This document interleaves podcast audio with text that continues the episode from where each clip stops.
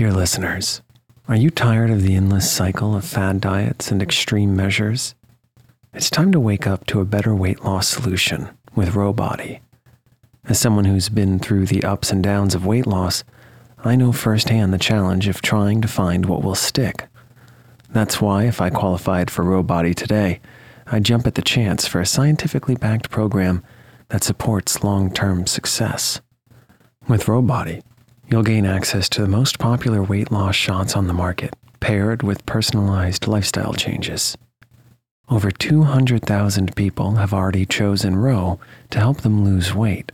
Say goodbye to the roller coaster of weight loss dreams and hello to sustainable, real results with Ro Body. Go to ro.co slash snoozecast. Sign up today and you'll pay just $99 for your first month and $145 a month after that. Medication costs are separate. That's ro.co slash snoozecast.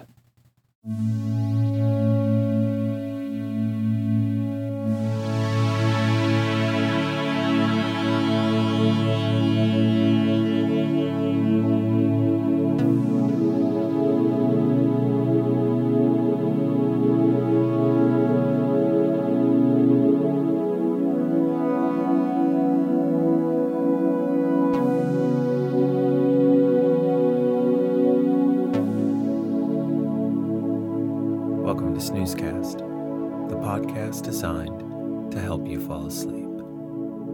On Snoozecast, we read excerpts from public domain works and occasionally original stories. We'd like to thank our listeners. If you enjoy our show, please review us on Apple Podcasts and also share it with a friend. The best place to listen to us is on our website, snoozecast.com. That way, you can play a single episode and fall asleep without another one automatically playing. This episode is brought to you by crossing all the items off your to do list.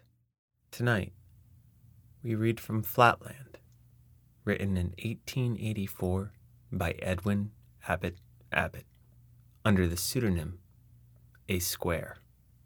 The book used the fictional two dimensional world of Flatland to comment on the hierarchy of Victorian culture. The novella's more enduring contribution is its examination of dimensions.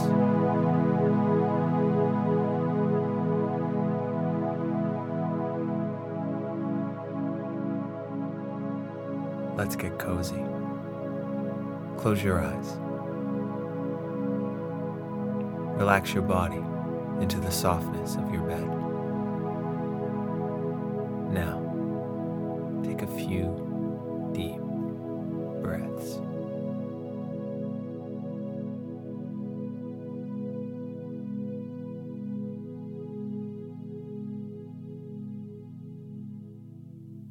Section 1 of the nature of flatland.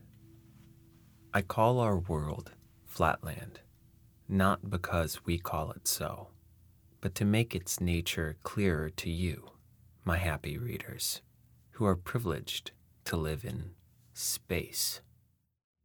Imagine a vast sheet of paper on which straight lines, triangles, squares, pentagons, hexagons, and other figures, instead of remaining fixed in their places, move freely about, on or in the surface, but without the power of rising above or sinking below it, very much like shadows, only hard and with luminous edges.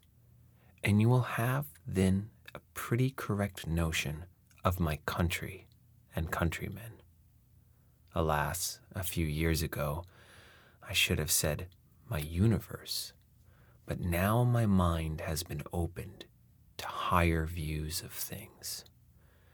In such a country, you will perceive at once that it is impossible that there should be anything of what you call a solid kind. But I dare say you will suppose that we could at least distinguish by sight the triangles, squares, and other figures moving about as I have described them. On the contrary, we could see nothing of the kind, not at least so as to distinguish one figure from another. Nothing was visible, nor could be visible to us, except straight lines, and the necessity of this I will speedily demonstrate. Place a penny on the middle of one of your tables in space, and leaning over it, look down upon it. It will appear a circle.